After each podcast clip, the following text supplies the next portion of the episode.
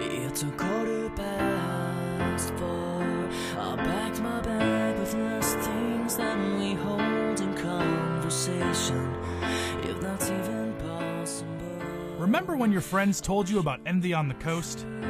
The fact that I could write this song. and How about Never Shout Never? Check. Check one, two. Alright, here goes nothing. If timing's everything, stop telling me you're taking your time. I know you're anxious, but you're running your mouth like you're five years old again. Or There for Tomorrow? Your initial reply hit me undercover when I lost my head to it. It was out of its time, it was undiscovered as I caught my breath again. These artists and more started off as unsigned bands, spotlighted in our monthly AP&R section. Do you want to be the first to know about the newest, coolest bands before they're signed? Then check out the brand new AP&R podcast. Hosted by web editor Tim Karan, the AP&R podcast features over 45 minutes of music from unsigned bands all over the world, as well as plenty of insight as to what they're all about. Download an episode now at altpress.com slash podcast or subscribe through iTunes so you can start telling your friends about the next big thing before they beat you to it. Remember when times were better, when times were better than this. We never had to remember when times were better, when times were better.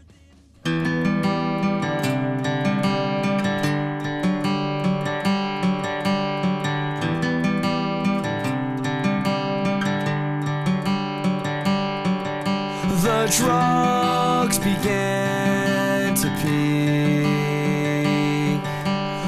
smile of joy arrives in me. But sedation changes to pain. Our band name is pronounced Silverstein, not Silverstein. That reads the frequently asked questions section on the website to five piece Burlington, Ontario post hardcore act, Silverstein. Several questions later, the obvious follow up is posted Are any of you guys Jewish? Taken from the la- the answer is no, by the way. Taken from the last name of Where the Sidewalk Ends author Shel Silverstein on a whim, this now going on a decade old band melted together from a couple of local groups from in and around Burlington, glued together by molecular biologist wannabe Shane Told and engineering wannabe drummer Paul Koehler. A couple of member swap outs, including the lead guitarist for Told's buddy Neil Boshart and the commitment from rhythm guitarist Josh Bradford and Billy Hamilton on bass, the band quickly popped out a six song EP, Summer's Stellar Gaze, by the end of summer 2000, and a follow up, When the Shadows Beam, a few years later, in between racking up band miles and life tales. Walked through the door at Victory Records by former Grade drummer Charles Moniz in 2002, the band was signed and quickly knocked out its first full length, the 200,000 plus selling When Broken is Easily Fixed, which also included the single Smashed into Pieces, a nice little tune that got used as an audition song for American Idol, giving them a nice little Wikipedia entry. Power pop for the new millennium, oddly enough, was how their follow up 2005's Discovering the Waterfront was described, possibly due to the fan success of singles like My Heroine and Smile in Your Sleep. Consistent touring only cemented My Heroine as the band's trademark within the scene and as an often requested acoustic performance. It was also during 2005 on the Never Sleep Again tour with Aiden, Hawthorne Heights, and Bayside that John Holohan, drummer for Bayside, was killed in a van accident when their van hit black ice and flipped outside of Cheyenne, Wyoming. A 2006 Warped Tour Trek, a compilation of rarities called 18 Candles the Early Years, and a Canadian Juno Award nomination for Best New Band, which they lost to Bedouin Soundclash, walked them into the hands of Blink 182 Jimmy Eat World producer Mark Trombino for their next record, Arrivals and Departures. The record, produced during difficult times for both the band and the producer, debuted at number 25 on the Billboard charts, cranking out a now rather unheard of 27,000 units the first week, along with two new crowd requests, If You Can See Into My Soul and Still Dreaming. Over the past few years, the band has been holding its own, despite the change in the sound of now to beats and white joke rap, handling duties on Warped Tour, Taste of Chaos, and even a short Japanese routing opening up for Avril Lavigne in the spring of 2008 just fine. Then, tired of dealing with the headaches of Californian ADD, the band returned to Ontario and to previous producer Cameron Webb to focus on what would become a five chaptered record now called A Shipwreck in the Sand. The project was released this past March. And go check out the iTunes only covers they did of uh, the Beatles' Help, Fleetwood Mac's Go Your Own Way, Saves the Day Three Miles Down, and NOFX' is Total Bummer. Quite fun stuff. Told owns and runs Verona Records, a Canadian indie home to Dead and Divide, A Dying Race, Dear Jane I, and the much loved and too quickly snuffed out The Stick Up. On his side, Koehler manages indie clothing line Liars Manifesto, along with the Rock and Roll Design Company, a website development company, and Invisible Ninjas, less of a company and more of a contribution to the world of online photo blogs, which has world tour memories for the band from he and Billy Hamilton all throughout it. In AP issue 229, Shane Told said, quote, There were times I wanted to quit. There were times I didn't know if we were going to make it. Now, sure, a lot of musicians wonder that, regardless of their popularity or whether they're crammed into the back seat of a tour van or alone in their isolation bunk on the tour bus. But for Silverstein, when you talk to these guys, it's quite apparent that this band has enough confidence in themselves and confidence in their never decreasing fan base to weather whatever storm the music business sends their way next. This is Mike Shea.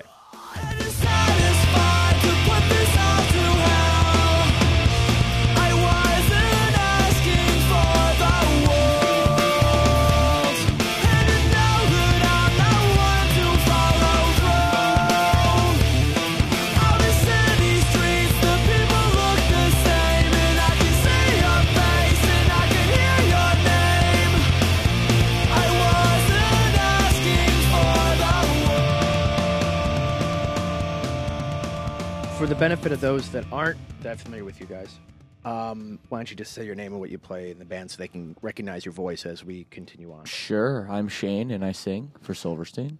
And I'm Paul. I play the drums for Silverstein. Um, you know, this really isn't much of a musician question, but I do have to ask it because I always find it um, fascinating to see what artists uh, were almost going to do with their lives. So uh, I I just want to find out how much um, in-depth truth is there to the fact that Shane, you were going to go, you were going to college for molecular biology, That's correct. and Paul, you were going to get into engineering. Yeah, I was in the first year program. First year program? Okay. Yeah. So, um, is there any part uh, about now that you guys are a little bit older and it's all past you and stuff like that, where, especially as the band was like, there's been times I'm sure where you guys are like, should we continue? Do I want to do this anymore? Is this worth it? Um, w- where you guys would really like to be in those fields right now? Is there something going on in either one of those fields? You'd be like, damn, it'd be so cool to do. Ah, That's not. I don't know. Not really, because I think part of it, to be honest, is when you decide as a kid what you want to go to college for and what you want to do. You're so young that you don't really know. You just you just know what subjects you liked in high school, and if you had a good teacher, you know, like I had a good chemistry teacher and a good physics teacher I really liked, and those were my favorite classes because they were fun, and that's why I decided to go into that. I don't think it really had anything to do with my life's purpose mm-hmm. because I I mean I always I always wanted to play music. I always wanted to be in a band, but I just never thought that was feasible. So I mm-hmm. always just did well in school and enjoyed, you know, my life and normal life with my friends and and that's just what I went into.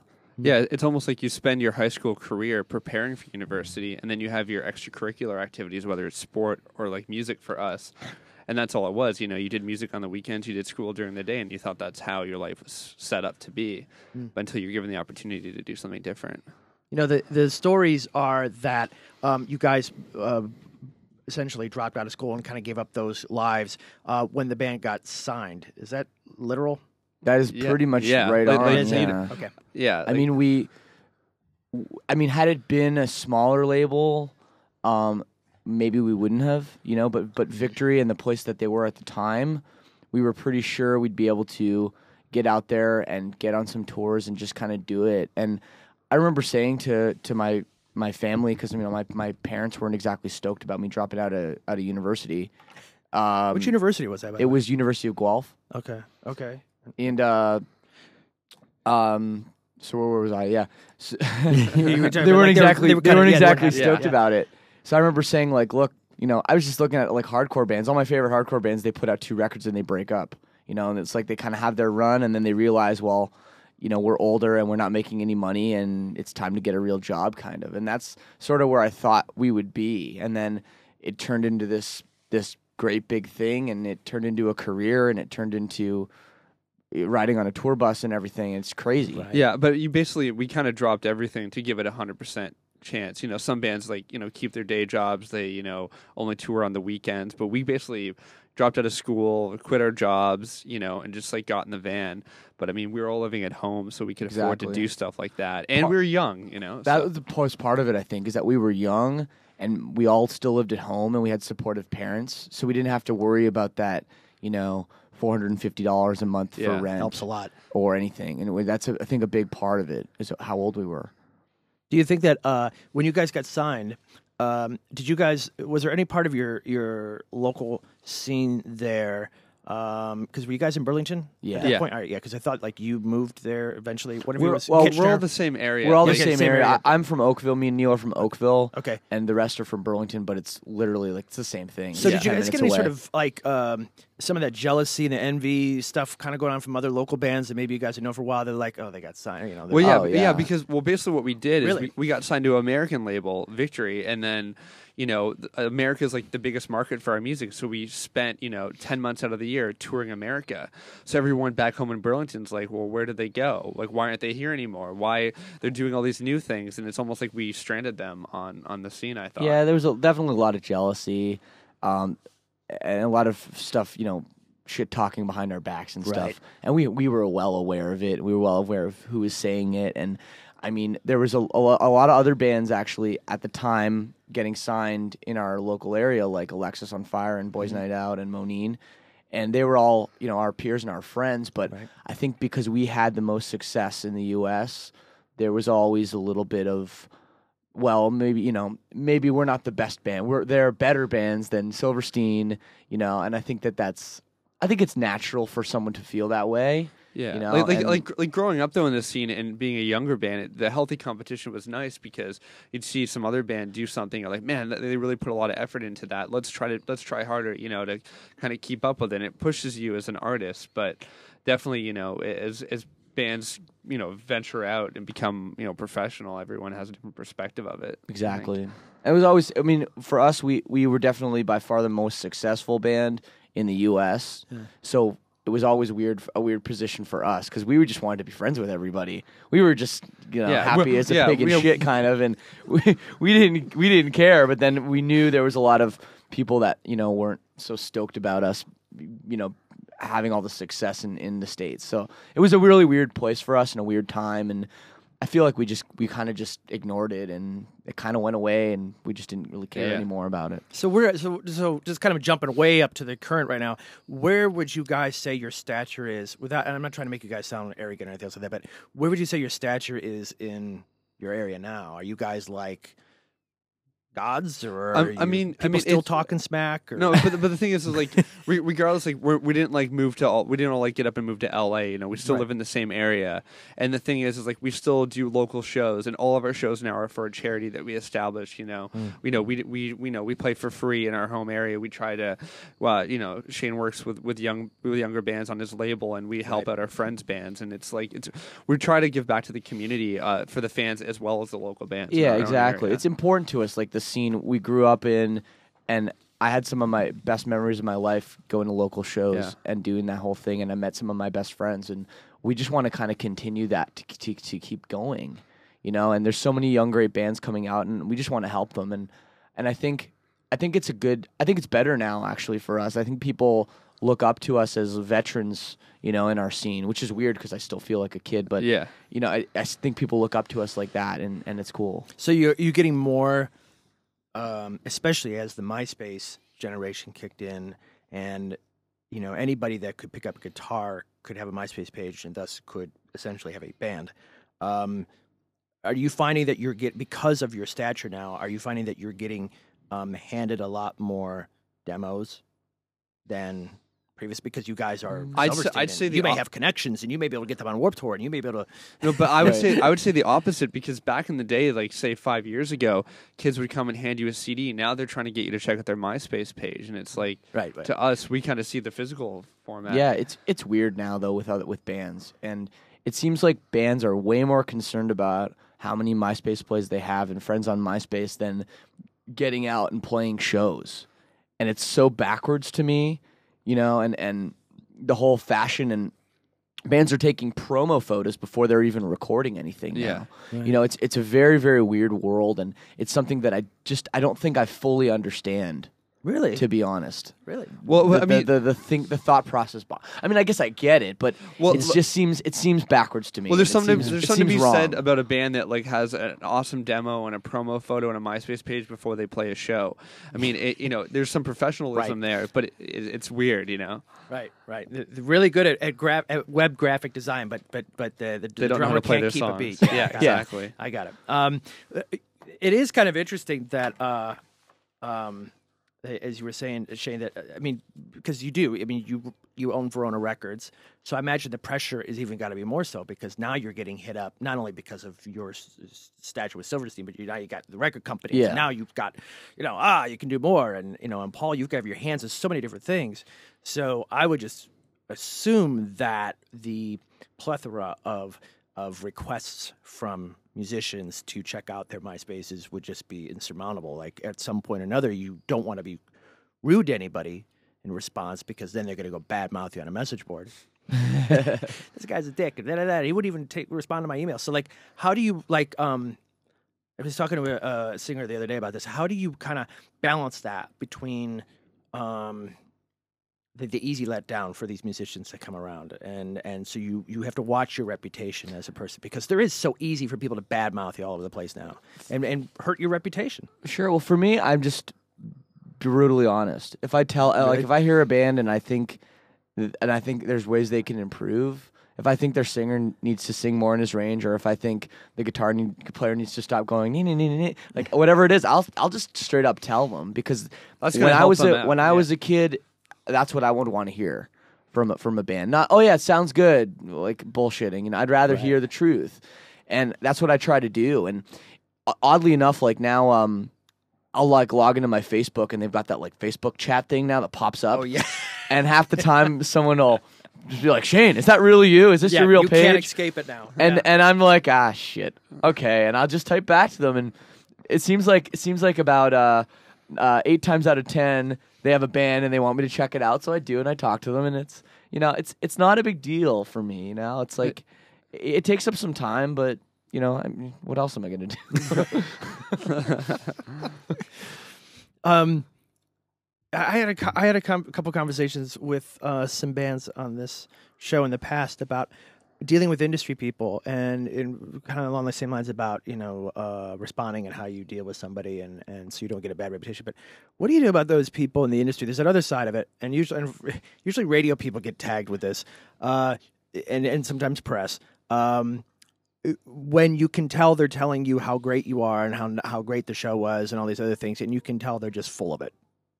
It's like how, how do you how do you not get cynical on that after a while as a musician? You're just like, wow, is everybody just full of it and just fake and yeah, I, I know what you mean. I, I definitely there's been times when I've been just sick, and I yeah, and people had- are like, just oh, you had had, a you just played the best set of your career. You just you're had like, a really? brutal show, or like it's a show where there's like just an obviously not you know not the best turnout or whatever.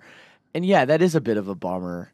Um, But and then I- it makes you wonder when you walk off stage and you just re- and you really did just kill it if they if they notice or care, you know. So uh, that is that is a hard thing to deal with. I actually haven't thought about that all I, I that I think we're pretty lucky with a lot of people that we deal with because you know, like in our world, everyone's a bit more honest and there's a lot more passion. I think with some of the people we we deal with, I guess, on a more so. daily hmm. basis. So like, I know they're music fans and I know they go to a lot of shows and they hear a lot of music. So if you know, I can tell like. Uh, I don't know a little bit more, but yeah, I, I, I definitely don't like people that that are fake. I, I can't Yeah. really. That bums me out pretty hard. I think it's, it's not not good.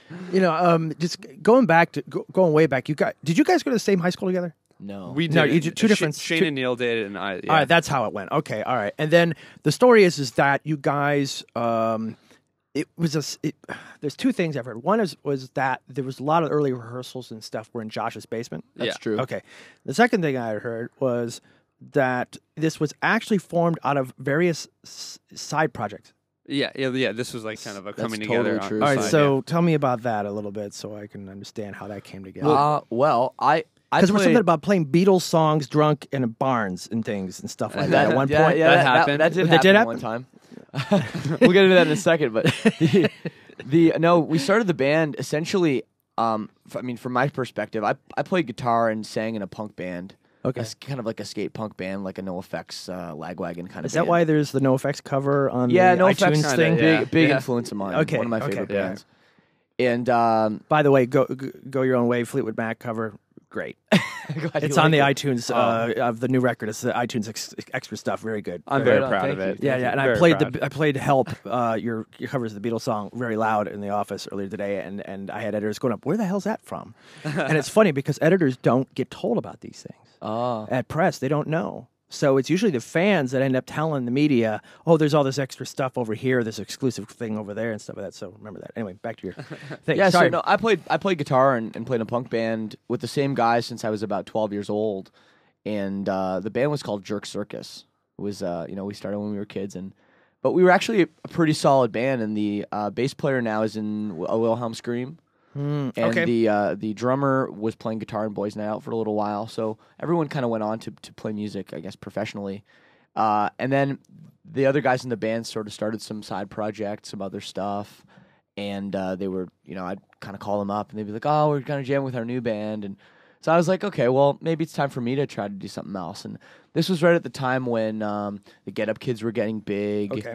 Um, you know, things were really shifting over from like fast punk rock bands to This is more about 1999, 2000. this is Yeah, yeah, yeah, exactly, exactly. exactly. Right time, and yeah. that's when it kind of started switching over. And um, I knew Josh uh, from playing in his old ska band, which was called Questionable Sushi, because our my punk Love band and his ska band would would play shows together. So I knew him pretty well. And straight up, I saw him uh, an ad on a, a message board of them looking for a singer for an emo band.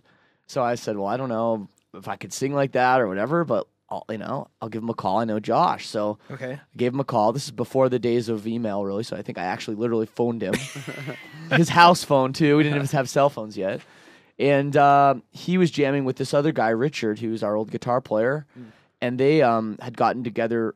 Uh, they went to high school together and played in jazz band together. And they realized through playing jazz band that they shared a lot of the same musical uh, taste and uh, ended up playing in a band together. And I jo- jammed with them a few times, and uh, uh, then Paul came into the play on the same message Well, yeah, basically looking well, for a band. Well, was I, was looking, too. I was looking for a band of that vein, you know, because you know I was really into like stuff like Cap'n Jazz and Mineral Okay. and Get Up Kids and all that stuff. So I was like, hey, I want to play in a band like that. And then Josh hit me up and he's like, yeah, well, we got this thing. Do you want to come try out? So I came and tried out with Josh and Rich. And I think the next time was Shane, and then that all kind of like came together, and I just ended up sticking, and uh, and and you know, Yeah, and that was and that was it. But it was Yeah. weird. It was weird because when we started it, it was a total side project for me, a total side side project for Josh. Richard was playing in some metal band too, so we didn't even talk about anything like being serious. We just were doing it for fun well, in the well, basement. that, that's the thing though, because with our scene, it wasn't. It was very typical to be in like maybe two or three bands because you know if everyone was so into music and people wanted to play all styles of music, there'd be even like Grade, you know, had side projects that were like ska bands and punk rock bands. Mm-hmm. Like every even your the the the idols of the scene had multiple bands. It was just something to do. It was fun, you know. It Mm-hmm. Yeah. was easy to do. but we we started. We didn't think we'd ever. I mean, I didn't even think we'd ever make a record. I thought maybe we'd record something in a crappy studio, maybe play a couple shows. I thought it might the band might only last a couple months because it was at the end of high school. Everyone was kind of I figured gonna, gonna Yeah, it was like go the summer after the lo- the final And, summer, uh, you know. Yeah, exactly. Yeah. That's what it was. And and for some reason, when we started that band, it was like it was kind of magical in the scene. Kids were just really stoked about it, really excited about what we were doing. Our first show, we had like two or three hundred kids there. Like How did you do that? 203. Really, Well, it, it, well, it was a it was a benefit show for a friend of Josh and Rich's who passed. Oh, um, do it, so so yeah, it was yeah. it was for a good cause. It was a Yeah. charitable show, and that kind of set our pace for a band to like to be involved with stuff like that. But it also, I mean, because of all these these guys had been in other bands, there was some attention. Like, oh yeah, we've seen their other bands play. They're t- you know they're they're good musicians. Let's check out their new band. Let's see what they got going on. So there's a lot of excitement. The theory is is that, or what I've read, theory, what I've read is that you guys formed about January, February of 2000. Yeah. yeah, Okay, and then you guys, uh, by August, already had a six-song EP, "Summer Stellar Gaze" out. yeah. That's pretty damn fast. Well, well, basically, Josh and Rich started writing music together. I think end of 1999, basically, and then I, you know, we all can kind of came in through the spring. There was these songs we kind of worked on them together, recorded in June, but we basically recorded every song we had, which was like six songs. Okay, okay. But we recorded June. and we recorded that whole EP in like, a Like two- day. How did you fund it? days, So I just I think I just paid for it. Yeah, really, I were you think- guys working at the but- time? Yeah, Uh, yeah. Where, where did you, Yeah, we we were all. I mean, we were just kind of doing job. I mean, I worked. I was like working at a restaurant. really? Yeah, we were working like your typical like teenage kind of. I worked at Walmart Yeah. for a You did? bit. You worked at a Walmart, really? I worked at Walmart. What'd you do? I did actually. It was the first one of the first real Walmart stores in Canada. Oh, okay. And we did. I did like a store setup for it one summer. So like literally building the shelves and mm, crap like that. It was They- you know, pretty mundane job, but Yeah, but but I mean, also back then, I think that first EP cost like maybe five hundred dollars. Maybe, maybe. yeah. It was so just I my mean, buddy- we each chip in a couple hundred or hundred bucks. You know, there it's paid for. It's like Yeah. that was it. So So between 2000 2002, when you put out the second one, uh, when the shadows beam, and I, I, according to notes, it's April 2002. Yeah. Um, what did you guys do up there then? Was it just playing around regionally? Did you guys start coming into the states and touring at all, or trying to do any gigs No. like in We- Chicago or Detroit or nothing? no, it- we- it's- it's really so hard. hard to get across the border with all your gear that we never even tried. Mm. 'Cause, Um, yeah, we never heard wanted to such, get- so Well, many plus horror that time period. stories. Well, yeah, right after that, that was all 9/11, and they were going crazy. yeah, That's it, true, It got a lot harder too. That's That's, true, true, too. Yeah.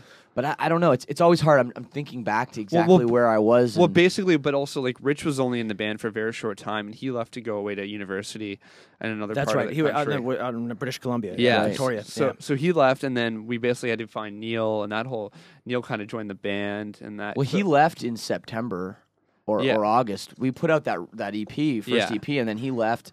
And he, we, I didn't even see him because he, he, he left for Vancouver basically to go to school, and came back at Christmas time, and we decided to play a show at Christmas time. Got it. And I guess there was a little bit of hype. We hadn't played any shows. There was a little bit of hype from the EP.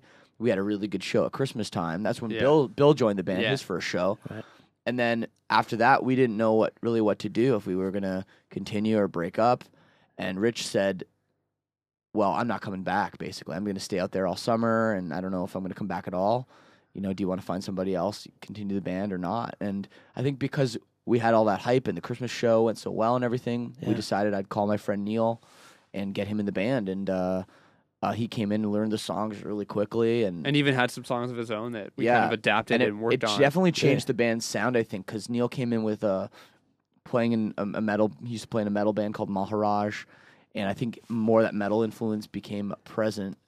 Uh, and that's kind of where we came more from straight up kind of an emo get up kidsy sort of band into more like a grade Mm-hmm. more of a metal influenced Yeah. band. And then in 2001, um, I was going to college too, but I remember pretty much you, Paul was booking shows for us every weekend. yeah.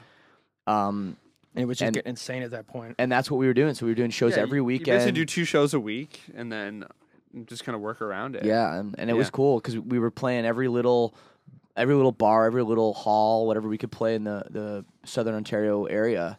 Uh, and then we ended up going on a little mini tour out to Eastern Canada with a band called Safeway Home, which were a rad band, really rad band. I Yeah. wish they'd. Uh, Is there anything like? Did, did you guys film any of those early shows? Uh, There, those there's stuff. I mean, There's I mean, stuff of it? again, like that's like you're you're talking like eight years ago. Like it wasn't wasn't filmed like the way it is today, and it's Right, easily no, like there's, were- we have like there's some VHSs, you know, lying. I around. I actually found a VHS tape before this tour, Yeah. lying around of that of that Christmas show I just talked about.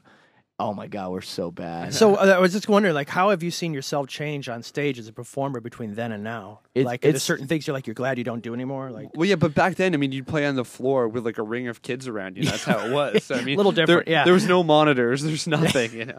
no, it's true though. I mean, but you didn't have any habits like you know doing something with the mic stand or something like that. I, I don't like, think I. Embarrassed I by just now? don't think I- we had any idea what we were And doing you, at all. you, you get up there, you play five songs, and then your set's done. You You're, go, set- you're right. you go hang out. Get Yeah. the hell off the stage. Got yeah. There's ten. I, other one bands one playing. thing that did strike me from watching that though was the time in between songs was just so long and like people tuning with their amps on and like there's just no there was no showmanship at all really there was There's- no Th- th- but that's normal now, isn't it? Like it's not normal now, but you have to go through that phase where you Yeah. where you're just a, you know But I I mean, mean yeah, but paul shit you were what 16 I was 16 when I I joined mean- the band. Yeah. yeah i mean we were all young kids like we didn't know really know what we were doing We're just having fun. I mean, it wasn't like we didn't have to be super serious. There was no record executives coming to these hall shows. You know, it was just like we're just hanging out.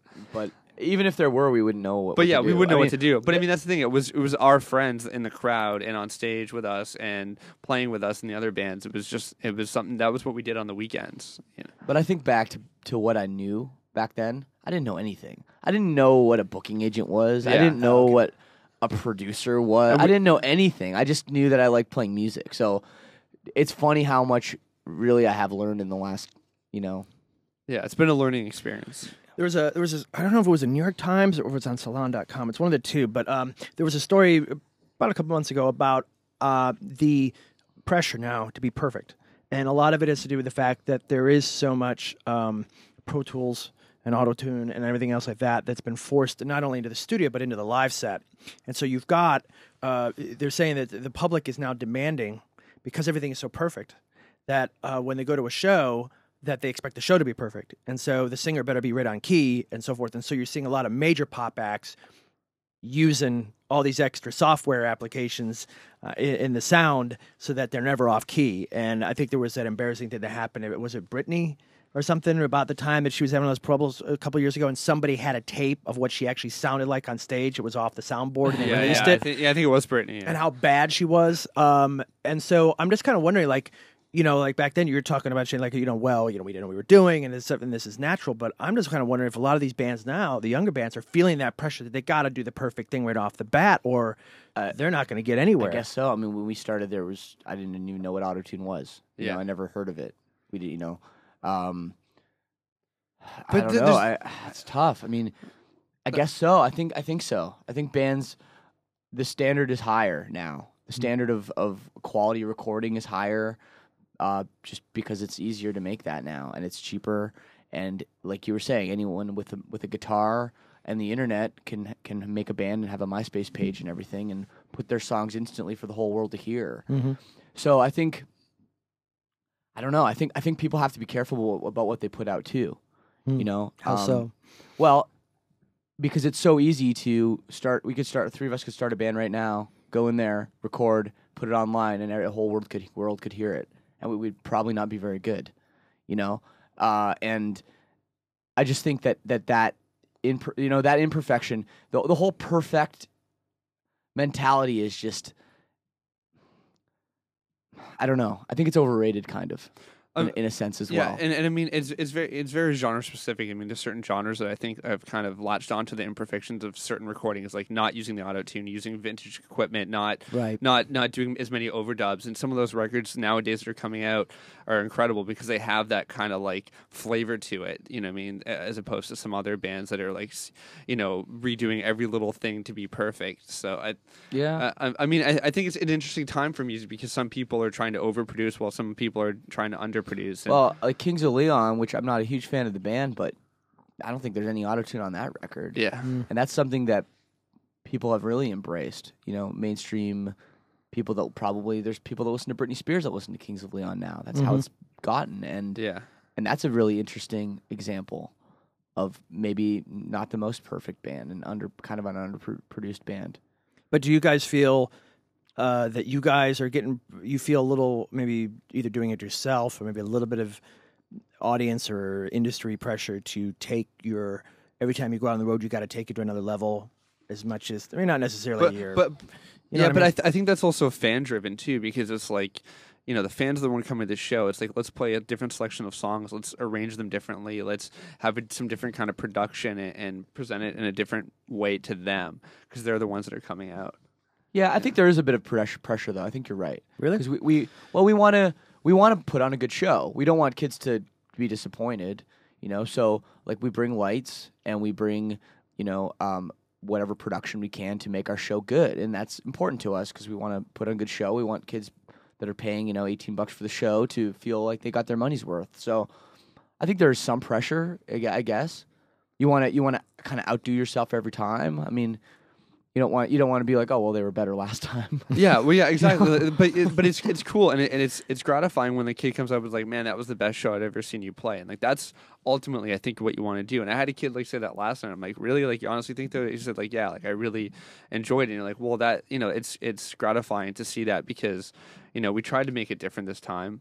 You know, we we try to make it special, and and now we have these new songs as well, and it's it's just it's important to us. You know, one thing I've always wondered is is if you guys are on a stage and you got maybe two or three songs in, and you can just tell that what you just did the night before in Pittsburgh is not going to work tonight. The audience, for whatever reason, you know, there's something they people in theaters say their Friday night crowds are the worst to perform in front of, like for stage shows and stuff, because they're all they were all working all day and they're all tired, so they don't want to be sitting there. So Saturday night crowds are always better. So for you guys, if you can kind of tell that you need to shake up the lineup of the songs, set list, or how you're doing it, or you need to ramp it up a little bit? Is there signals you guys get to each other, or is it literally just one of you guys goes up to the other one and says, I mean, bang, we got to do something? Mm, we generally just go with it. I think Yeah. there's sometimes there's there's times when you're right that we'll get out there and we'll start the first song and I can just tell that the connection is maybe not as good as it, it should be. And sometimes I'll just straight up be like, you you know, I've seen you do better, you know, Pittsburgh, Cleveland, whatever, and it's time. Let's do this. You he know, has a and thing really, against the like, Midwest. there's I a can way. kinda tell. yeah, but there- there's that there's that certain energy you can kind of, and we all kind of feel. I think we have that kind of chemistry now. Where when the kids aren't giving it, we'll we'll push it on them harder in our own physical performance, the way that we're uh, interacting on stage, and we'll ramp it up like that for them. You know what I mean? uh, it's it's amazing that I'll walk out there and I'll say like, "What the fuck?" I'll like look pissed. I'll I'll like. I mean, I I'm not as mad as I'll seem, but kids will be like, "Oh shit, yeah, we." What, yeah, what, we are here. We need to have it. We're here to have Yeah. a good time. Yeah, we're tired, but we got to push it, and that works. It really does work. So, it's amazing how how uh, how different crowds will respond though to different things. Even some song you'll play one night, everyone will be singing, and then the next night people look bored. It's just bizarre, and I never thought about the Friday night Saturday thing. Well, I mean, I wonder, is it is it do you, is there any sort of can you guys see a sort of pattern in any of that? You know, it's like, um, you know, have you guys seen certain parts of the country, certain cities are always harder to get excited or get or maybe are really routed, rowdy up, routed. That's a good one. I'll get emails about that one. Um, or but are really rowdy or they're really aggressive or Oh, I think so. Yeah. I mean, definitely. Uh, like Northern California is notorious for being mellow. San Francisco crowds are always just Portland, same Portland. thing. yeah, they're Bring the just- pillows. they're- Okay, Yeah, yeah. it's Yeah. and uh, whereas uh, Southern California, they're crazy. They're insane. yeah. Uh, and New York, they're pretty insane too. People are pretty passionate. Like there. Long Island for the, for this tour is one of the most Yeah. wild shows. Really? The tour. Um, so I mean, but it does depend. Like it, it's not every time you you roll through a city you'll get the same thing. But what about overseas? Overseas, uh, I think it depends on the city and and uh, um, like, like like Amsterdam's a bit of a they're mellow, really mellow. But I mean, you can kind of put two and two together there. but but I mean, like a very stereotypical way, but yes, no, no, you but can. but it, it kind of is. I mean, but also like they're. I think those people, you know, they're they're a bit more mellow overall. But you go to Germany, uh, when we're we're doing both in a couple weeks. I mean, Germany, they're just you know they're they're drinking beer, they're get, getting rowdy. They they can't wait for you to go on, and then they're just gonna go nuts. Like, and they're gonna yeah, because they're there to have a good time. Like those people have a good time regardless of what they're doing.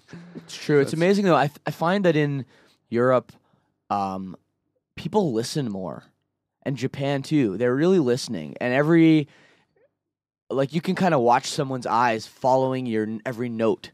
You know, like that you're saying and every word you're saying, and it's it's very like you feel like you kind of have a microscope on you a lot more than um than in the states where people are just waiting there like waiting for that heavy part waiting to swing their arms or something you know they're not they're not listening as much as they're kind of taking in the whole surroundings you know they're focusing on the whole room whereas whereas in europe they really seem to be focusing on the stage and the band it's very interesting i think they listen more You know, one of the things I always kind of wondered for for bands is is if you've noticed that. Uh, let's keep the same idea for regionalism or cities or something like that. If you found that certain records of yours are more popular, like older material is more popular in certain areas than in uh, than overall. You know, like you kind of just go someplace and you play something off of, you know. Uh, you, you, know one of the early records, and then you and it's just boom. But you try and play anything within the past, I don't know, couple of records, and they just don't like it. They all want this, or maybe the people like the new stuff and they hate the old stuff. Or Sometimes I, I, I can't.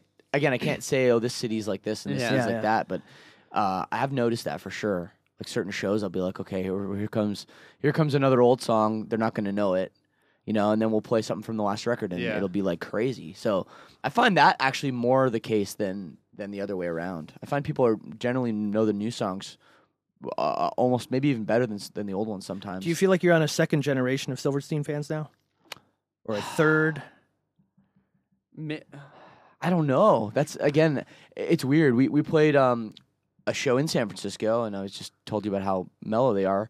I swear, every kid there was over twenty five. Yeah. There were no kid, like no kid kids, you know, and I couldn't believe it. And and I think And, and so and some of those kids, or not kids, but people came up to me and said that they've seen us before. And so, like, you know, maybe that is one generation. Maybe there is a second generation of the younger kids. Maybe those are the ones that don't know our older material as much. But maybe they just didn't show up that night. I mean, I Yeah. think right now too with the economy, um, I think you know kids aren't little kids that get their money from their parents. They just aren't getting, you know, forty bucks to go to a show and buy a T-shirt anymore. Hmm. And I think maybe that's why we've seen a lot of older crowds on this tour. You know, which is maybe the first generation of Silverstein fans coming out, as opposed to the second and maybe even third generation. Hmm. But I mean, it, it's say. it's strange too because you know it's been six years since we released our first record. So if if somebody was you know 15 then, they're 21 now. You know, and it and it's it's you know we've we've all grown up, and sometimes we don't feel like we have. You know, it kind of feels like it's it stayed the same for us. But It's like where you start doing tours and you're the oldest guys on the tour. yeah, Yeah. Look at it's look a on your faces. realization. Um, we take two music breaks, uh, and uh, I usually request you to each one of you pick one song, one artist. It could be any song, any artist. Um, and uh, let me just kind of uh, paint the scenario. Um, if there was one song or uh, that you think would you could sit there and, and I know this may be a little bit tougher, but uh, because I'm really narrowing it, but if you can find, or you can figure maybe there's one song that really influenced your style from when you know the earlier days when you were in high school, like that one song for whatever reason maybe motivated you to want to be in a band, or it was like that. I think there was a quote one time, Shane, that was like that you talked about, you know, or no, it was Paul that you said you just wanted to be a musician. That's what you want to be. You want to be in a rock band, and uh, and so like, is there that one song that's just like, oh yeah, that's if it was in a way that was your anthem. well, Okay, I mean, really uh, narrow. No, no, but uh, I mean, uh, if, if you want to go, I, I think for me, for me, it would be uh, the first the first song on the Grade Under the Radar record. It's called uh, "The Inefficiency of Emotion." That wait, is that what you're gonna say? well, yeah, I was gonna at least pick something. I mean that that yeah. that song is just That's okay. We can do the same record. It's fine. that, that song. You, you, you, you can do your own thing. Okay. uh, no, that that for some reason that song really always struck a chord with me, and it had all these different elements of of different bands that I liked. But at the same time, since they were a band from my hometown, and I knew them, and it was like these are just these are just guys from like down the street. If they can do it, I can do it. So it was very motivating when I heard that record. I loved it so much, and it was like, you know, if they can do it, so can I. Yeah, yeah. I mean, I, I, it's and it's amazing to just to add on to that that a band from our hometown really influenced us the most. I mean, but I think you know, and I, I totally believe that if Grade was from anywhere around the world and we would have heard that record, I, I mean, at least personally, and probably Shane would agree, they would have struck that same chord with us, you know, influenced us and, and kind of raised that passion. I mean, and we still, all of us get together, you know, whether it's in the van or whatever, and listen to that record and sing along and like still feel that same emotion behind it. And it's just incredible that a local Burlington band did that for us, you know, and really helped, I think, shape our career a little bit. So, what about which, which song for you? Um, He I, picked the first one. yeah, uh, no, that's fine. I mean, I'd, I'd say for me, maybe as a personal musician or something that really kind of got me into drumming and stuff would probably be like Cherub Rock by uh, Smashing Pumpkins. Mm, Or, okay. or anything off that record, but that that song maybe specifically almost. You know, I remember being in high school and you know, kind of like you know, really being kind of consumed by that band and a little bit to to at least play drums. You know,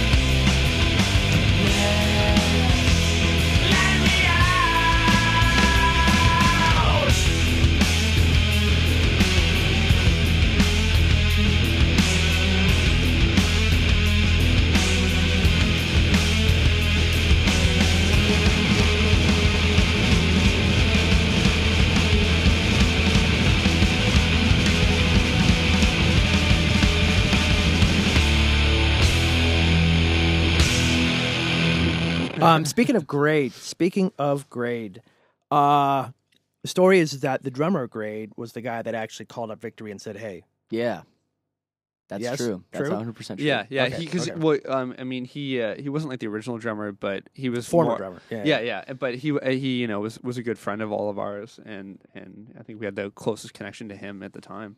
uh, Well, the, in- well, in the band. story. Did you hear the whole Avril Lavigne story? Have you heard that whole part of the story? Well, I know you guys did something in Japan. Oh, no, with no. her. This is this is a good We don't one. talk Oh, about I know. that. Then I, all right, okay. Oh, you don't talk about the No, we- the 2 I'm weeks in just Japan. kidding. hey, hey, hey. It was a good. It was a fun. It's tour. on It TMZ was a someplace. fun- All right.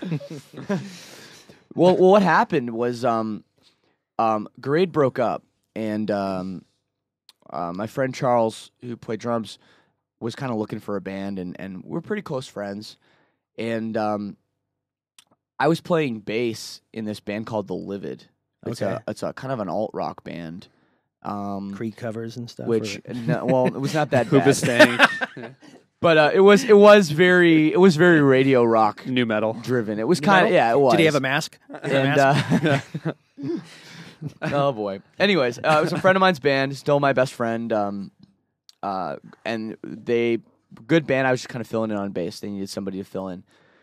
So then I was in the band for for a few months, and then Atlantic Records started calling, and Warner Brothers started calling. you guys solicited, right? You guys sent out. we well yeah some i don't exactly know how it worked but someone heard something and we had a lawyer that from la it was like a really legit kind of thing so we were getting these contracts and everything and um, it actually ended up all kind of falling apart and at the same time i was in silverstein at this time and it all was kind of falling apart and um, um, but through that i met a lot of um, industry canadian industry people and uh, when the when the whole thing fell apart, I got a call from Avril Lavigne's management saying, um, saying, "Well, there's a spot in in Avril Lavigne's band. Would you like to play bass? You have the right look." the Right look. the right look. I was like, "Oh, that's why you want me." Okay, well, uh, so I said, "Wow, you know, um, you know, kind of thanks, thanks, but no thanks." Uh, you know, I guess. But I got this friend, and he, you know, he's got touring experience and whatever. So I called my friend, my friend Charles, and said, "Hey, like, would you be interested in doing this?" So the same phone conversation, um, Charles asked me how Silverstein was going, and I said, "Oh yeah, we we just finished this this like new demo, and we sent out some CDs, and and he's like, well, did you send one to Victory?"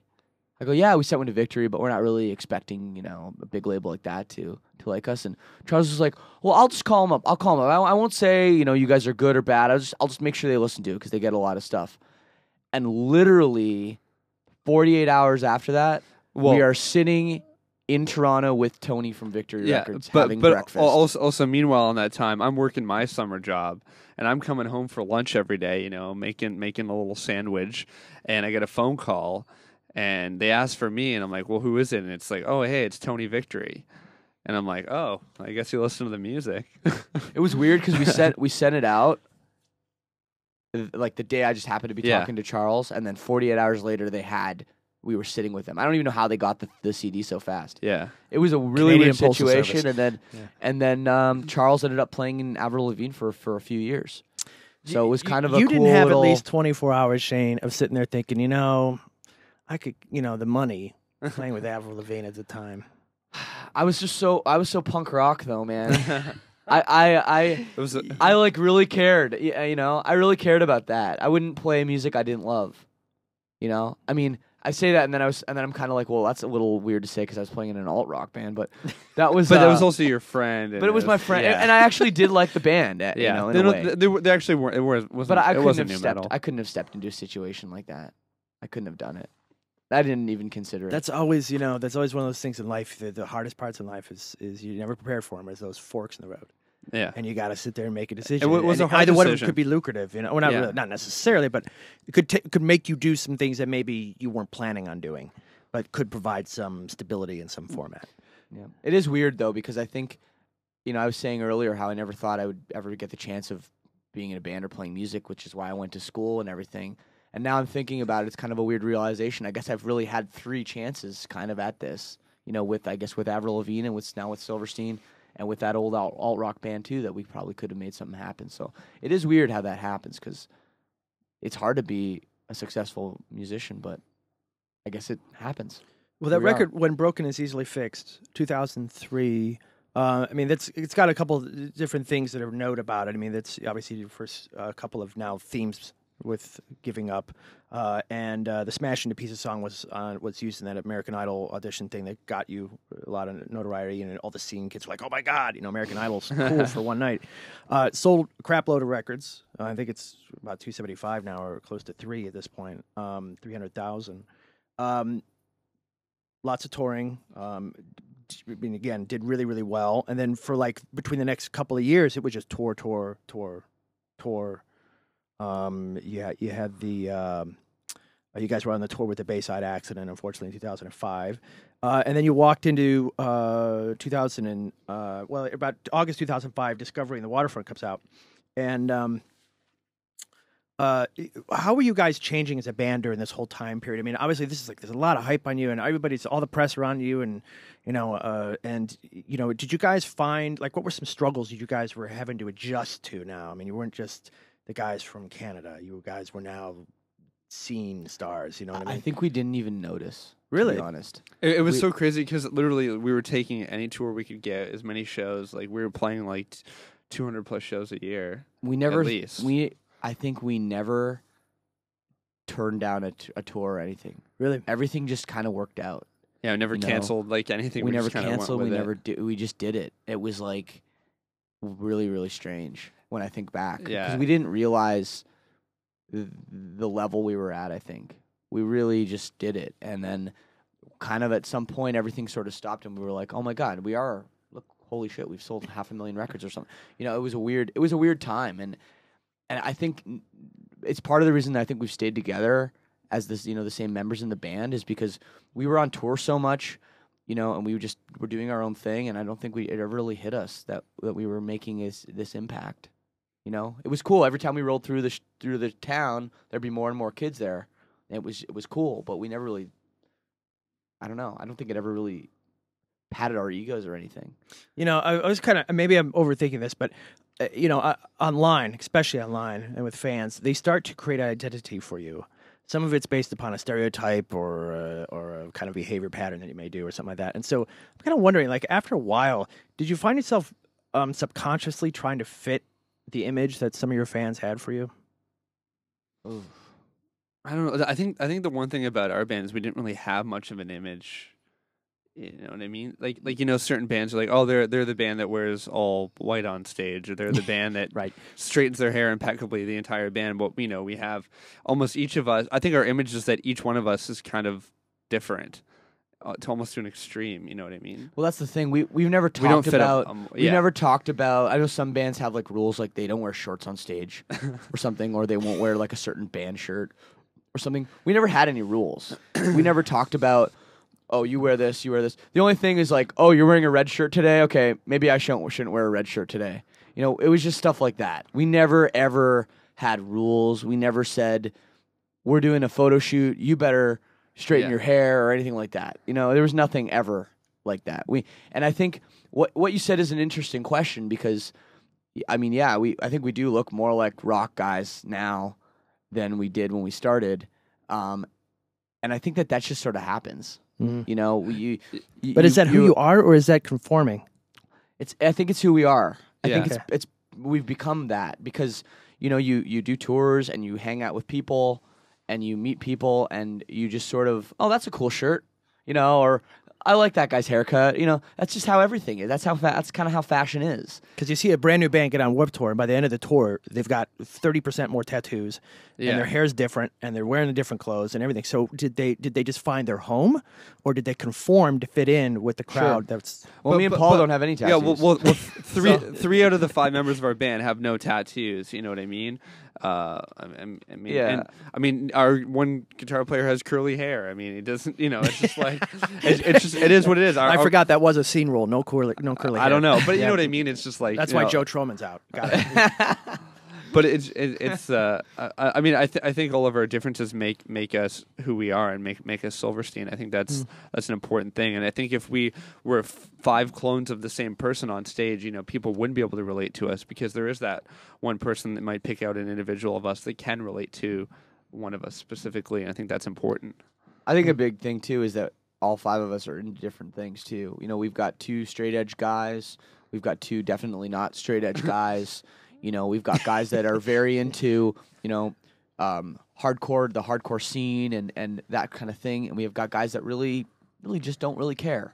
You know, so I think that that if we were all into the same things all the time, I think it would be a lot more conflict. But I think because we're different, we get along better. Yeah, I, I think the only thing that like you, you talk about, you know, like maybe going on tour and like conforming to something. I think all going on tour and being around each other, we've all kind of found our own things. Mm. You know, we kind of have all like, and it's interesting because when when you have a member that's really into something, they bring it back because we all talk and we all talk about what we're into, and you actually learn a lot more when each of us are going out into the world and learning and discovering different things, and it all influences us a lot more. And I think that's why even our music kind of ranges a, a wide spectrum because all of us mm. have so many influences that come together as one. Is there a mom and a dad in the band?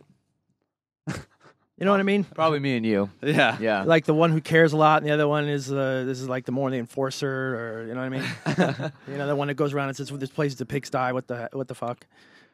yeah. I don't know. I think well, if, You guys don't wanna take ownership to either one of those. I'm, I'm I the got it. oldest. I mean, I'm the oldest in the band, and I'm not. I'm not the oldest. You're only a older. You're older than him, isn't it? I and am Paul? Two, Two years? old. Okay. Yeah. two years. So not okay. not a big thing, but it is Yeah. a big thing when you're when I'm 18 or 19 and Paul's 15 or 16. That's a big age difference. You know, when you're when you're 27, 28, it doesn't matter Right. as much. But Yeah. when you're when you're younger, older, you know, it's oh my god, he's So one did you play older older brother to him So I well, maybe not to him, but but kind of to the band, I think. And Yeah. and I think my band was the one that had the most experience um, before, uh, and I'm a bit of a control freak to begin with. So we we do have this, this sort of thing where Paul does a lot of the work, you know, and then at the end of the day, I kind of get everything kind of run past me. Yeah, the you run know, guy. I kind of the briefing. yeah, I'm kind of the uh, the Mr. guy that- President, yeah, yeah, yeah. it's kind of like that in a weird in a weird way. So I like it.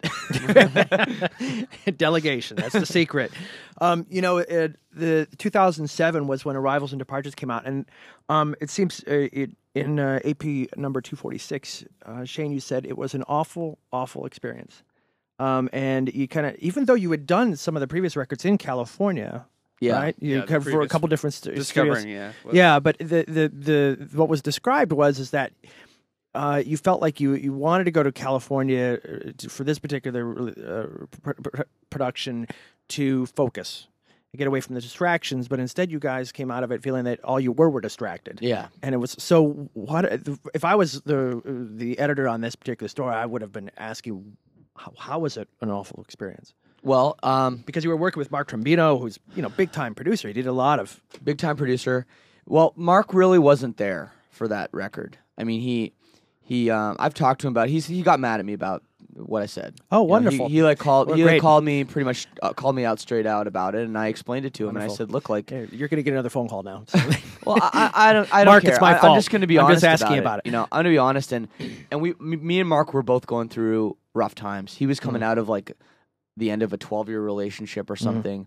I was coming out of an end of a seven year relationship, and I think he he really just wasn't in it. You know, he he was and late. it happens. He It was happens. late a lot of times. You know, he wouldn't stay late. Um, you know, it, it just we just didn't really have that that brotherhood that we had like with Cameron when we did that other record in California. And also, I think making the record in California the first time, we'd only actually toured out to California once before or twice before, and uh, we didn't know that many people. And we were in Orange County, but then the second time we were in L.A., like in Hollywood. There were these parties every night. We had all these friends that would just come by our apartment and like hang out and bring beer over and stuff. So that that was very distracting.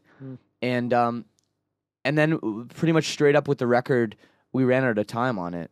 You know, we we didn't put enough time into it early on. We you know wasted time, and and Mark wouldn't stay late to finish stuff. Uh, we weren't working on the weekends at all, and uh, ran out of time. And the last week or so was the most stressful week of my entire life for sure, Hmm. because I was so worried about the record. I had not, I wasn't happy with my vocals. I, I wanted to redo a bunch of stuff. I ended up doing all the screaming for that record in one day. Whoa. So I mean, it was, it was a really, really, like I look back at it and it was an awful experience. I really did not enjoy making that record, Hmm. and I think I think For some reason, that's the record people aren't that into now, and it it's debuted so high though. It it like, did well, and I don't know. Maybe that was because um, a lot of people liked the record before and just were excited, and the record actually ended up doing okay.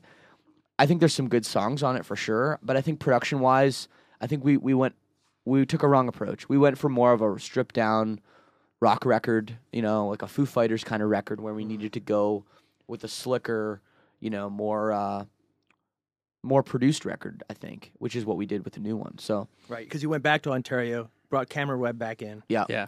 And we uh, tried to just correct all the mistakes we'd made. But but we'd also we never really done this like with like we took Cameron out of his element, so all he wanted to do was work, and he was working you know ten hours a day with us in the studio and two hours at night on extra stuff, and then it's the winter time, so we have nothing better to do than be at the studio and focus, and had no distractions, but we still had the comfort of home, so you could go home at night, clear your mind, and go in the next morning and Yeah. do a good job. Just out of curiosity, what about uh, two, two questions? Because I'll better forget the second one.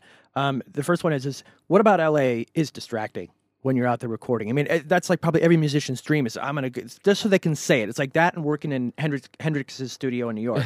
it's like I want to say that I've done it. And but what about LA? Is is there anything about that town? Is just you got rules of thumb that you have to know as a musician going out there for the first time to record? there's just so much going on. yeah, like, every Parties, night, you're getting invited here and there. shows every night. There's Yeah. like All your someone will call you. Someone, town. yeah, they'll rolling through town. Let's come out to the show, and you. I mean, you want to see them, so you'll go out, and then next thing you know, there's some party, and it's just it's a crazy town for for entertainment for sure. You know, and I think that that's all really all it is. Hmm. Yeah. I Okay. don't- yeah, that's I that's, that's All right, well, basically it. That one's done. Um, I can cross that one off. Uh, you know, I, one of the uh, questions before we talk about a shipwreck in the sand, um, and then I want to do another music break, and then a couple more questions to wrap this up. Um, relationships, being a musician. Uh, Shane, you were, uh, as you said, you were in a seven-year relationship through crux to the band, and um, I know that um, you you were engaged to a woman Yeah. in England, a Yeah. girl in England, uh, for a while. How long was uh, uh, how long was that? Was it a long-term relationship or was it the whole thing was about a year. about a year? before it fell so apart. it's difficult being a traveling musician and having a relationship. I think. Period. Uh, and I've talking to musicians um, privately. It's uh, there's there's a lot of struggle with trust, as well as um, dealing uh, what I call the Jolson story effect, which is the movie Al, uh, the Jolson story from '46. Basically, the the it, it wasn't necessarily entirely true, but the the con the plot was that he big popular entertainer finally met a woman. She was a homebody. She wanted him to stay home, so he gave up everything for her so he could stay home and be in love. Ended up being really sad and depressed. And he goes out to a club nightclub one night just for a thing. They spot him in the audience. They pull him up on stage. He blows up all over again, and his wife dumps him. So, you know, do you, if, are there kind of rules of thumb that maybe um, advice you could provide to other musicians about how to deal with a relationship on the road?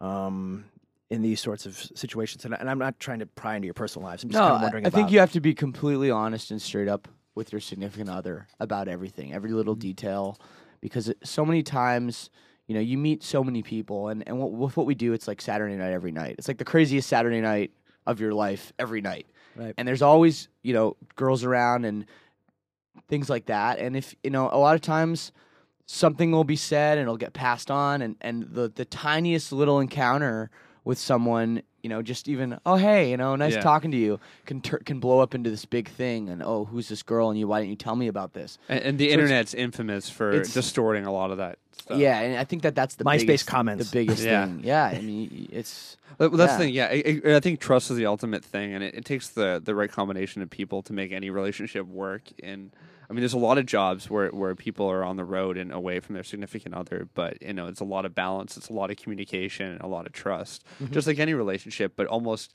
you know enforced to a higher degree. It's like you know you got to make sure to to kind of always be on top of those things.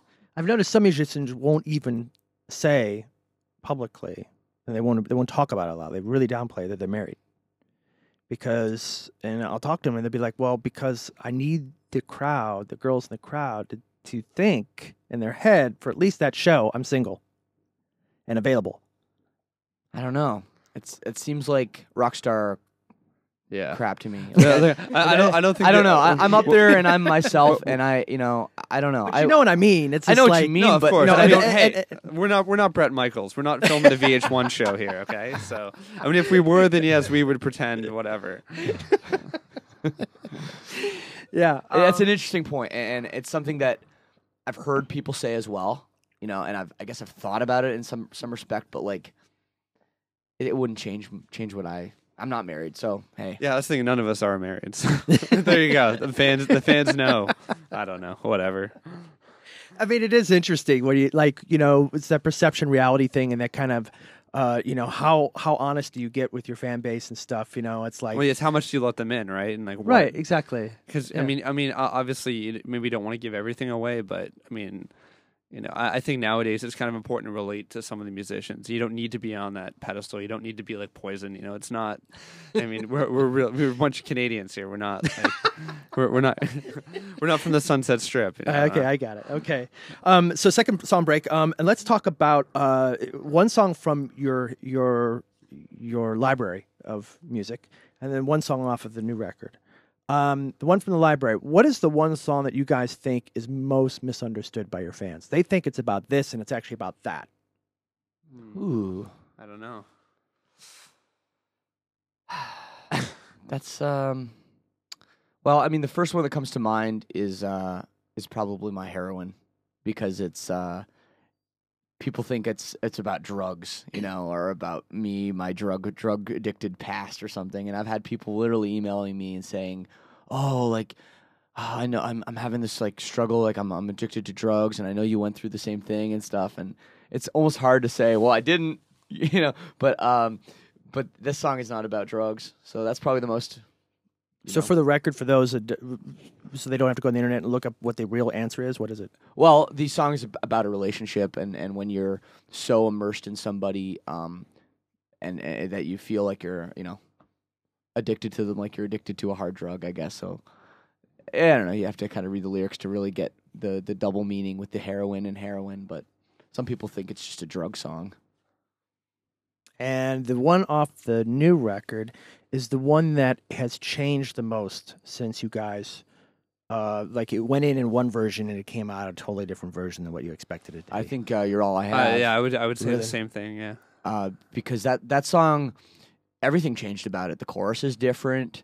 Um, We well, yeah, we kind of walked into The structure is pre-production with different. it, and then with Cameron, he kind of pushed us, and we redid a bunch of things, and even right through the tracking, we were adding and taking away elements to that song that really shaped it. I think. And so many vocals were added and just kind of put everywhere which which it's a very interesting song when you if, i wish we had a demo version of something we could we could compare them because they're a lot different and you guys took the kazoo out, didn't you? The kazoo what came out? Yeah, I got it.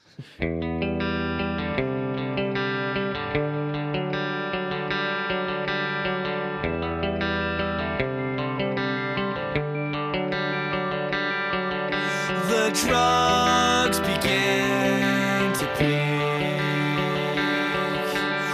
smile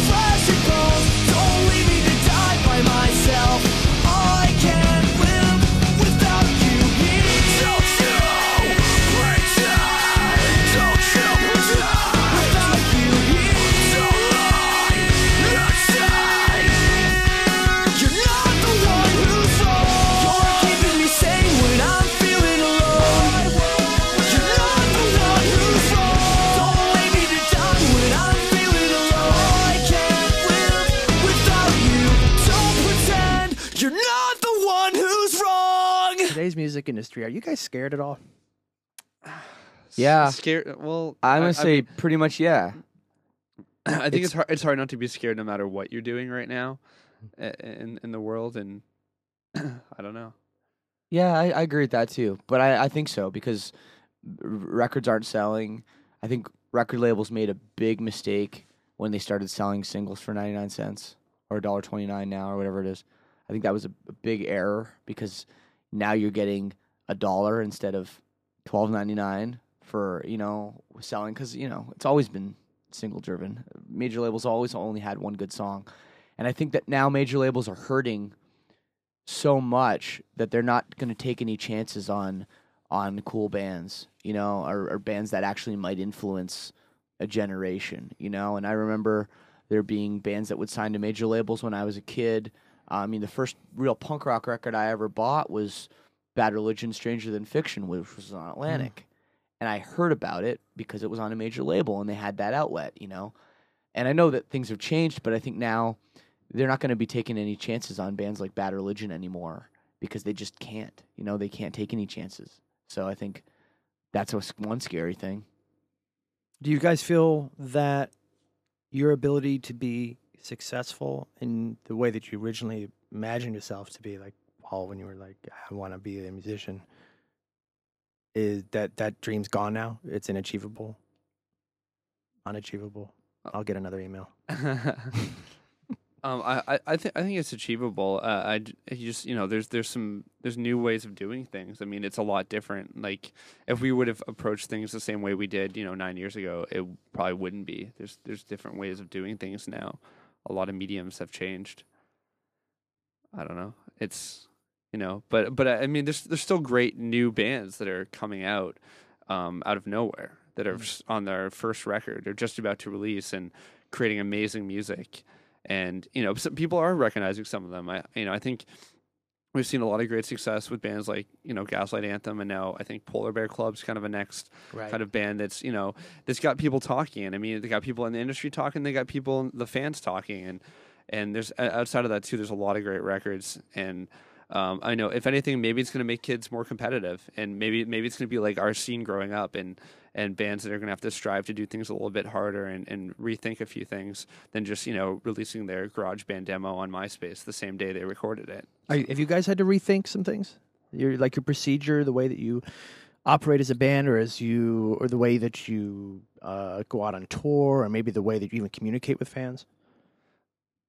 Well, I mean, I think other than like kind of embracing some new technologies and stuff like that, and and just trying to stay ahead of the curve. But you know, like we said, we we didn't know much going into this, and it's been a learning process. So I think every day we're like, maybe we, maybe we should try this, or this is could be a cool opportunity to to to relate with what we're doing, and mm-hmm. that that's been a very important thing. I think we're a lot more calculated now too with what Really? we do. I think we think things through a little bit more than we used to. We used to just kind of do it and not think about it because I think we didn't think we didn't really realize people were listening or caring.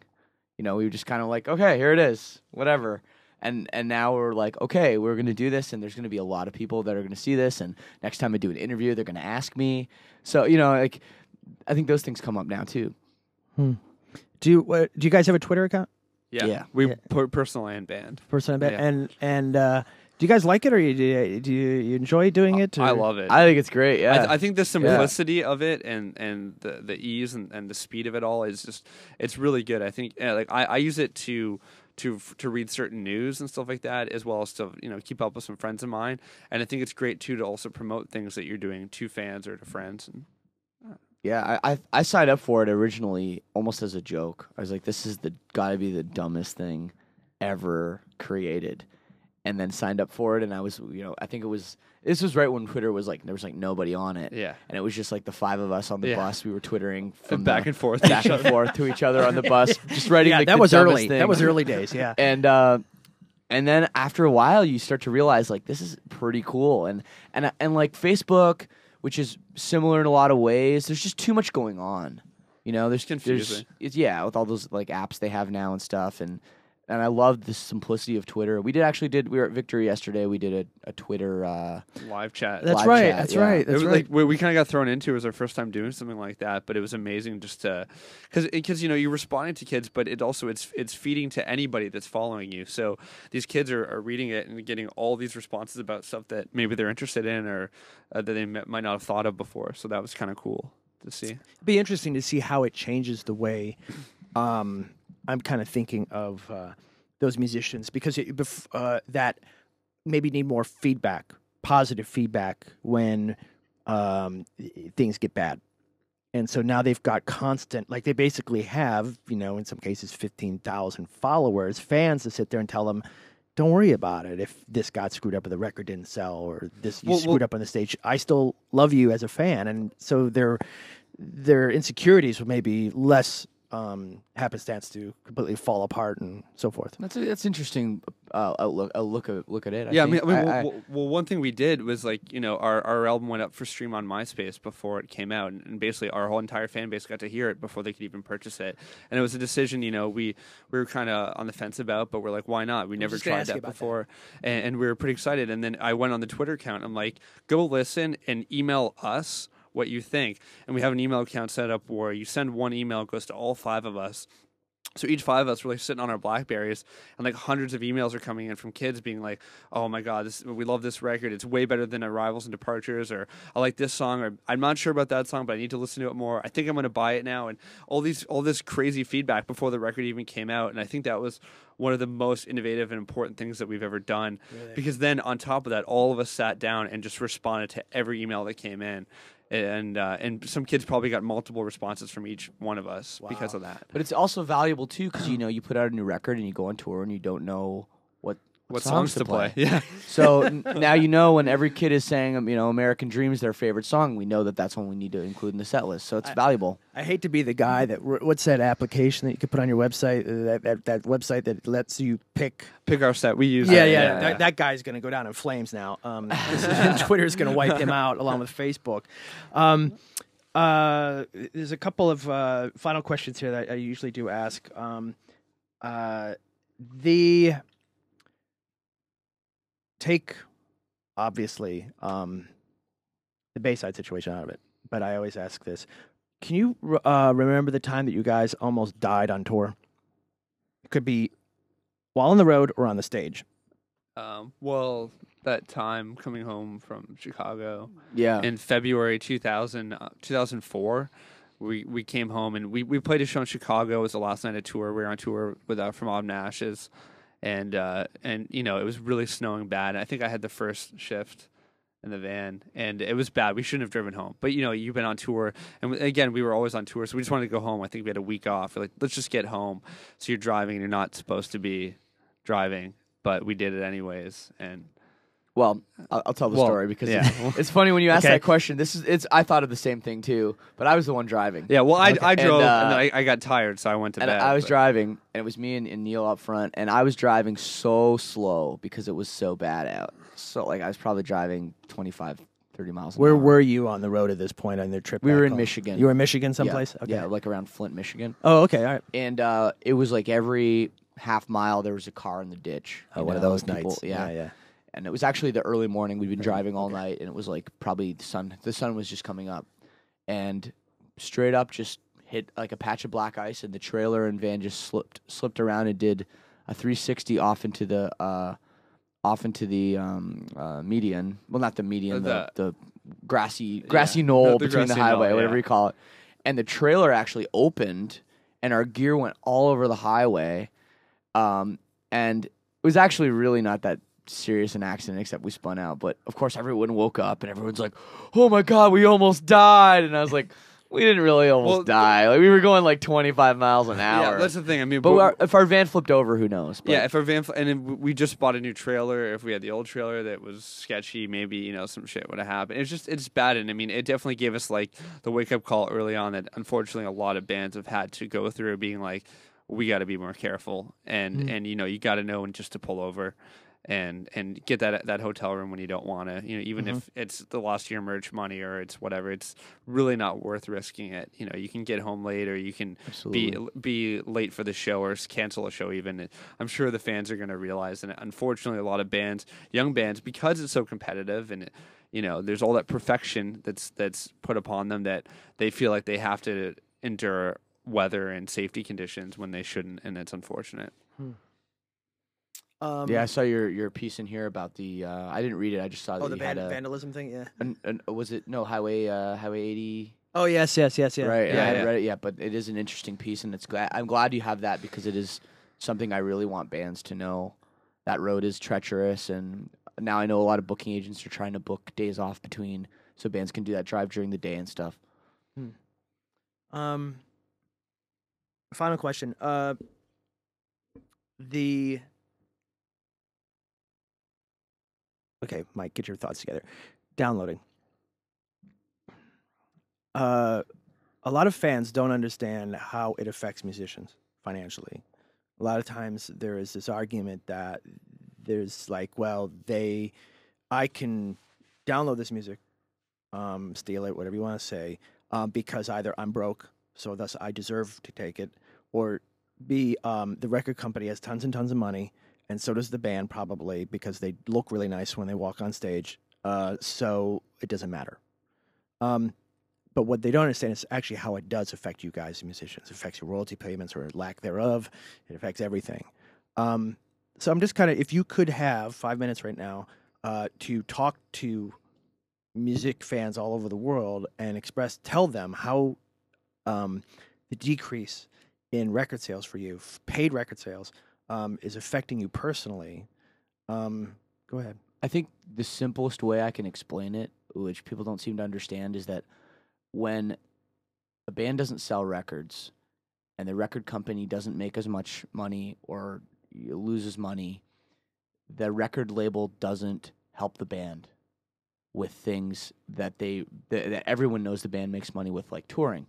So when the record label says we're not we're not promoting your tour at all, we're not going to help you because we can't because you're not selling enough records, then the next time the band goes on tour, there's no promotion. Less people are showing up at the shows because they simply don't know about it, um, and then less people are out, and that's really what hurts bands. I think that that's the most direct way that it really hurts. I mean, at least independent young bands. Mm-hmm. I think. I mean, if if you're a band, and, and I mean, if, if bands are still selling, you know, half a million records, they're still doing all right, you know. But it, it definitely hurts a band if they're used to selling, you know, 150, 200,000 records, and now they're only selling like, you know, less than 100,000 records. That really hurts hurts the band. I think. Hmm. Yeah, and the thing is, you know, and the kids, you know, they're going to download it. Sometimes they'll download it in anticipation because they want to hear it before it hits the street date, and sometimes I can't blame them. I mean, we're music fans; we get excited about releases just as just as any one of our fans do. But I mean, if you download it and you like it, then go buy it. You know what I mean? Because that that's showing your ultimate uh, respect and, and support for the band if you're going to go and buy it. So really, you know, like don't just be like, well, I've, I I love the band, I love the record, but like, then go buy it. You know what I mean? Because um, if it, you know, it's it really it really does help out the artist when that happens. Yeah, I mean, next thing you know, you know, you, someone doesn't buy the record, their band isn't going to tour anymore because they won't be able to afford to tour. Yeah, or just have to You know? rethink their all their decisions, you know, and do things differently. exactly. So I think that's that's the way it really hurts bands. And and I did almost forget the second question, but it's an important question. Can you talk about your charity?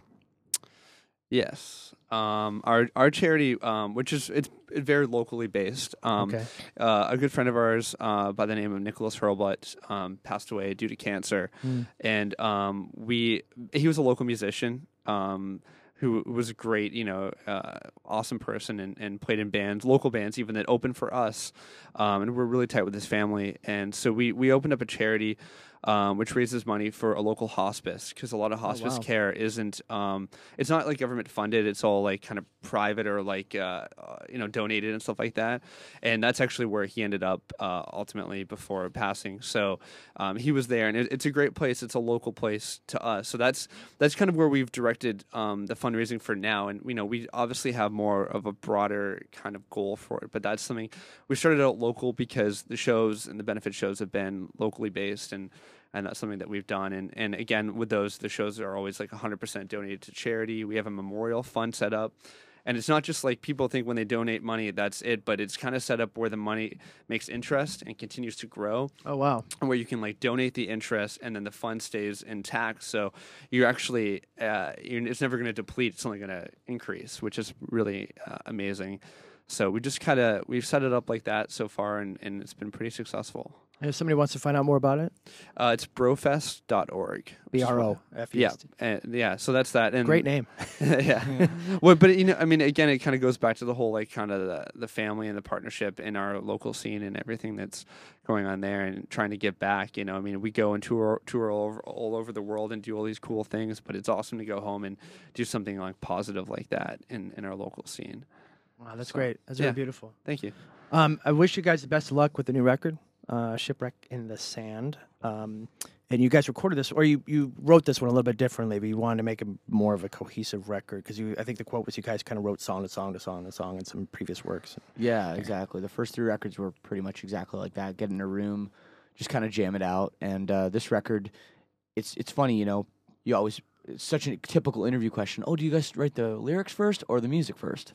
And this actually, we I kind of wrote the concept first Yeah, 'cause it's before like in even the acts or music. four acts. So Four- yeah, so yeah. four acts. Yeah. kind of wrote the concept, then sort of wrote the music around the concept, and then the lyrics sort of all tog all together. So it was a it was a lot more of a creative experience, um, a, a lot more fun. I think this record. We had, a- we had a blast making. Was it. this the one you guys probably had the most fun doing? Oh, Absolutely. definitely. Yeah. It, it was the kind of thing you'd see people like running around the studio like with different instruments and ideas and just like a big grin on their face and then Cameron being like, all right, I'm going to record, do whatever you think you want to do there and having these crazy discussions of, of how we could shape it out into something really cool. Well, that's great. That's awesome. Yeah. Um, I wish you the best of luck. you. Um, and uh, I, you know, seriously, you guys are um, a a band that's um, consistently had a very, very, very strong fan base, and uh, there doesn't, there hasn't a lot of bands kind of go up and down, up and down. And you guys haven't had it seem like you've had that issue, uh, which is uh, really fortunate. Really yeah, fortunate. we're you guys super are very lucky. Yeah. Cool. Thanks. So, Thank you. Um, come back again. Always. Okay, cool. It's a quarter past four. I packed my bag with less things than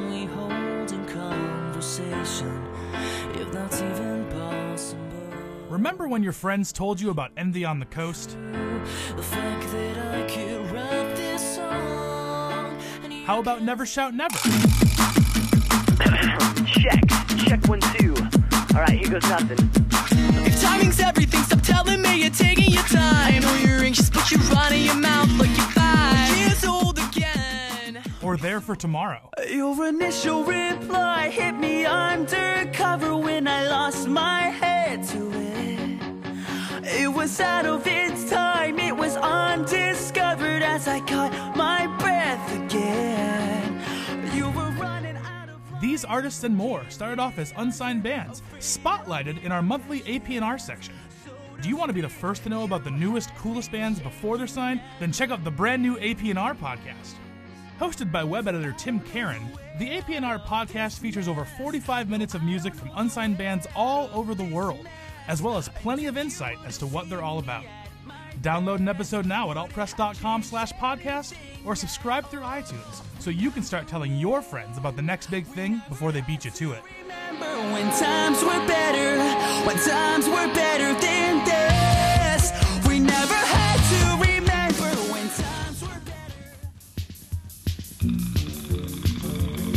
AP podcasts are recorded at Lava Room Recording Studio in Cleveland, Ohio, a New York City quality studio at Cleveland prices. Check out www.lavaroomrecording.com. For more information on Alternative Press Magazine, go to www.altpress.com. The podcast engineer is John Walsh. Post production assistance from Rob Hortensi. I'm Mike Shea, and this is all my fault. You can reach me directly at www.myspace.com slash Mike Shea AP. That's S H E A like the stadium, AP.